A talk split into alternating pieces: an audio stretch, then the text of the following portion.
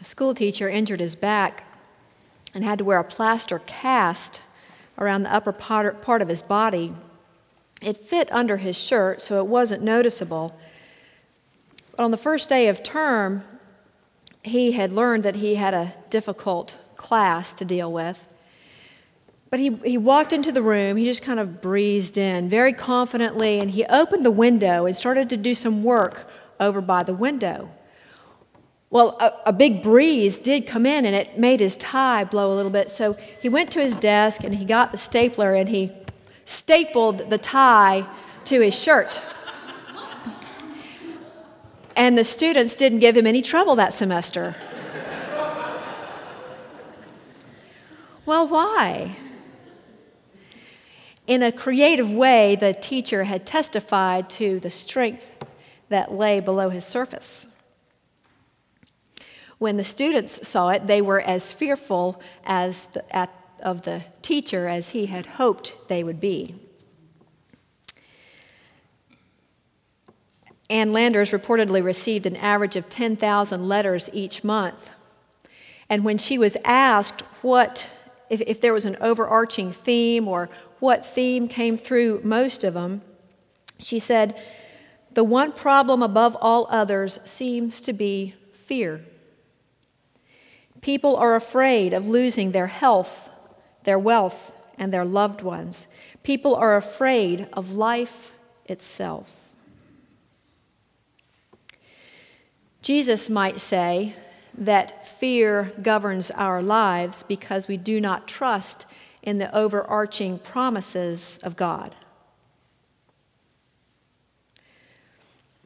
He's talking with people in the temple the temple, I think we cannot even comprehend how beautiful it was.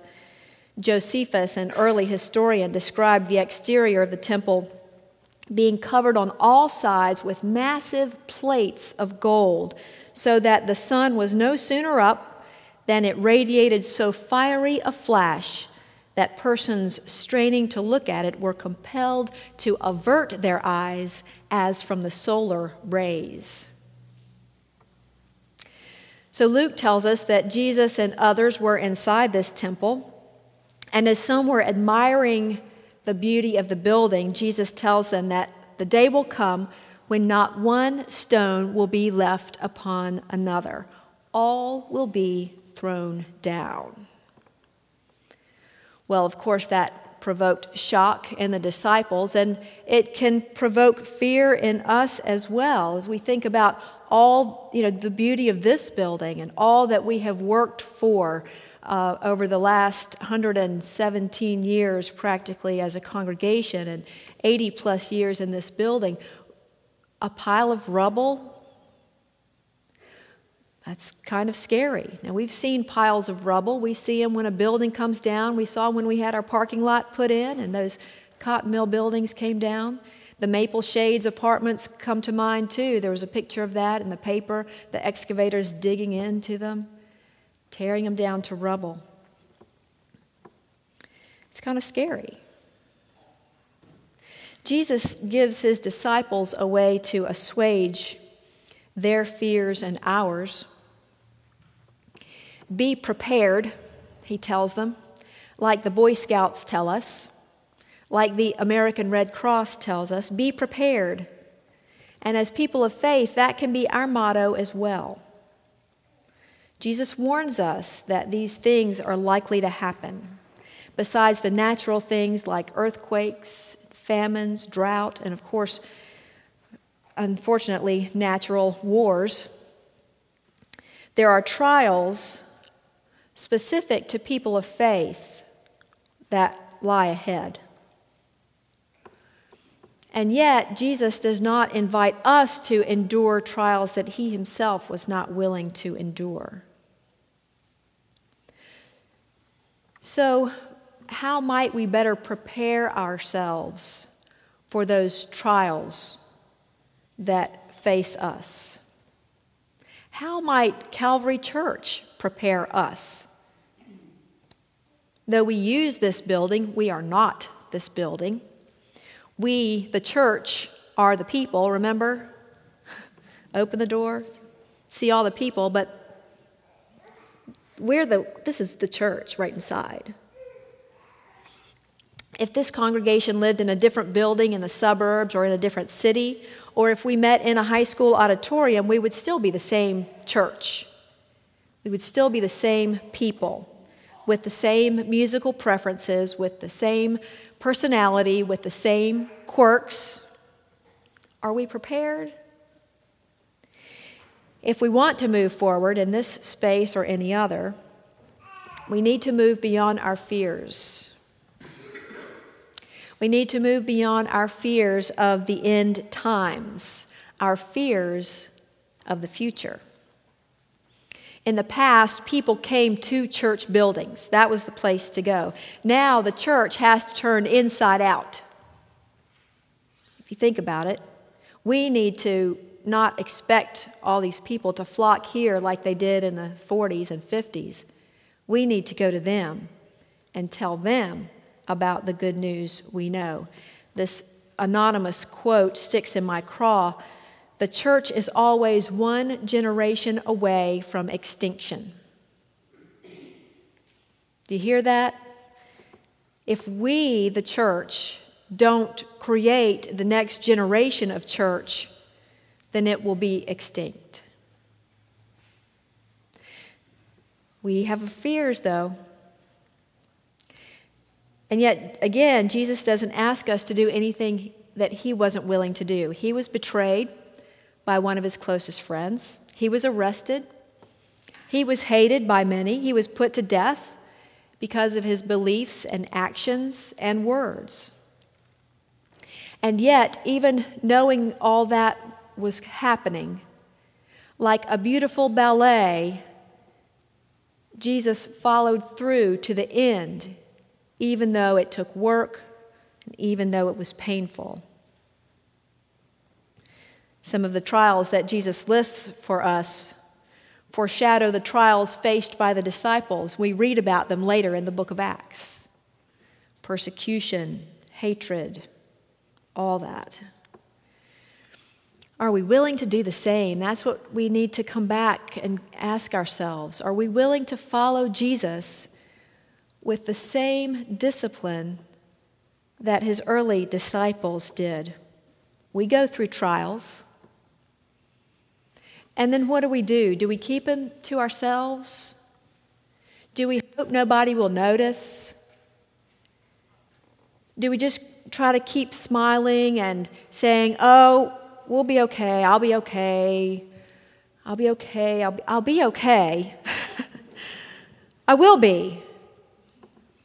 And yet, inside, we've got all this stuff going on because we're hurting, because we are going through trials and pain. Jesus calls us to testify, even to the pain, to tell others what we are experiencing it provides healing for ourselves and healing for those who hear our testimonies. Several weeks ago, Newsweek had an article by Geraldine Ferraro, who has had cancer for several years, and for several years she didn't let anybody know about it. But then one of her family members invited her to testify before a national committee about health care. And she did. She closed the article by saying, the worst thing I could have done was to keep silent. A young woman went through a horrifying experience of being raped. And yet, while it was happening, she had the sense that Jesus was in the room with her, crying, suffering with her through that ordeal.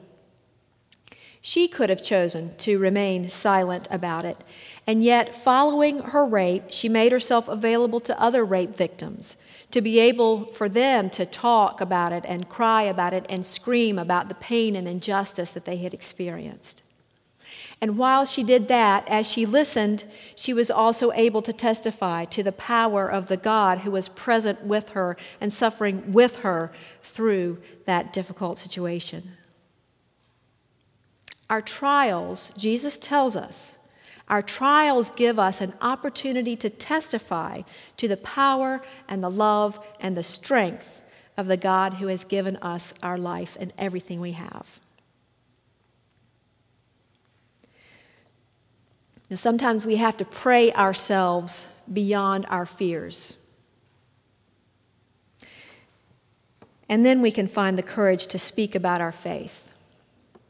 But still, questions will come from others, probably. Now, I had to throw this in. Some of the judicial, some people who were on a judicial stand heard these questions from attorneys. Now, doctor, isn't it true that when a person dies in his sleep, he doesn't know about it until the next morning?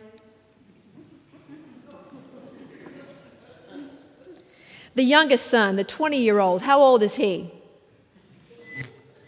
Were you present when your picture was taken? Were you alone or by yourself? How far apart were the vehicles at the time of the collision? You were there until the time you left. Is that true? Well, our questions will be harder. But Jesus promises to give us the words and the wisdom that none of our opponents can contradict.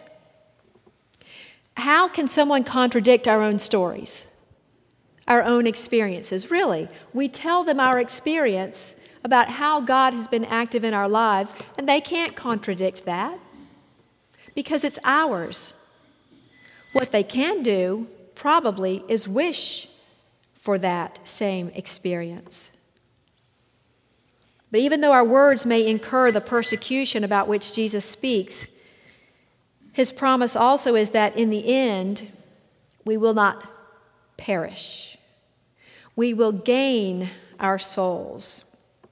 In the short term, and our society is pretty much about the short term. But we definitely treasure our friends and our family members. We think about the short term much more easily than we do the long term. Do we treasure our souls? The gift of our souls for eternity will be more wonderful than the fleeting acceptance of our friends.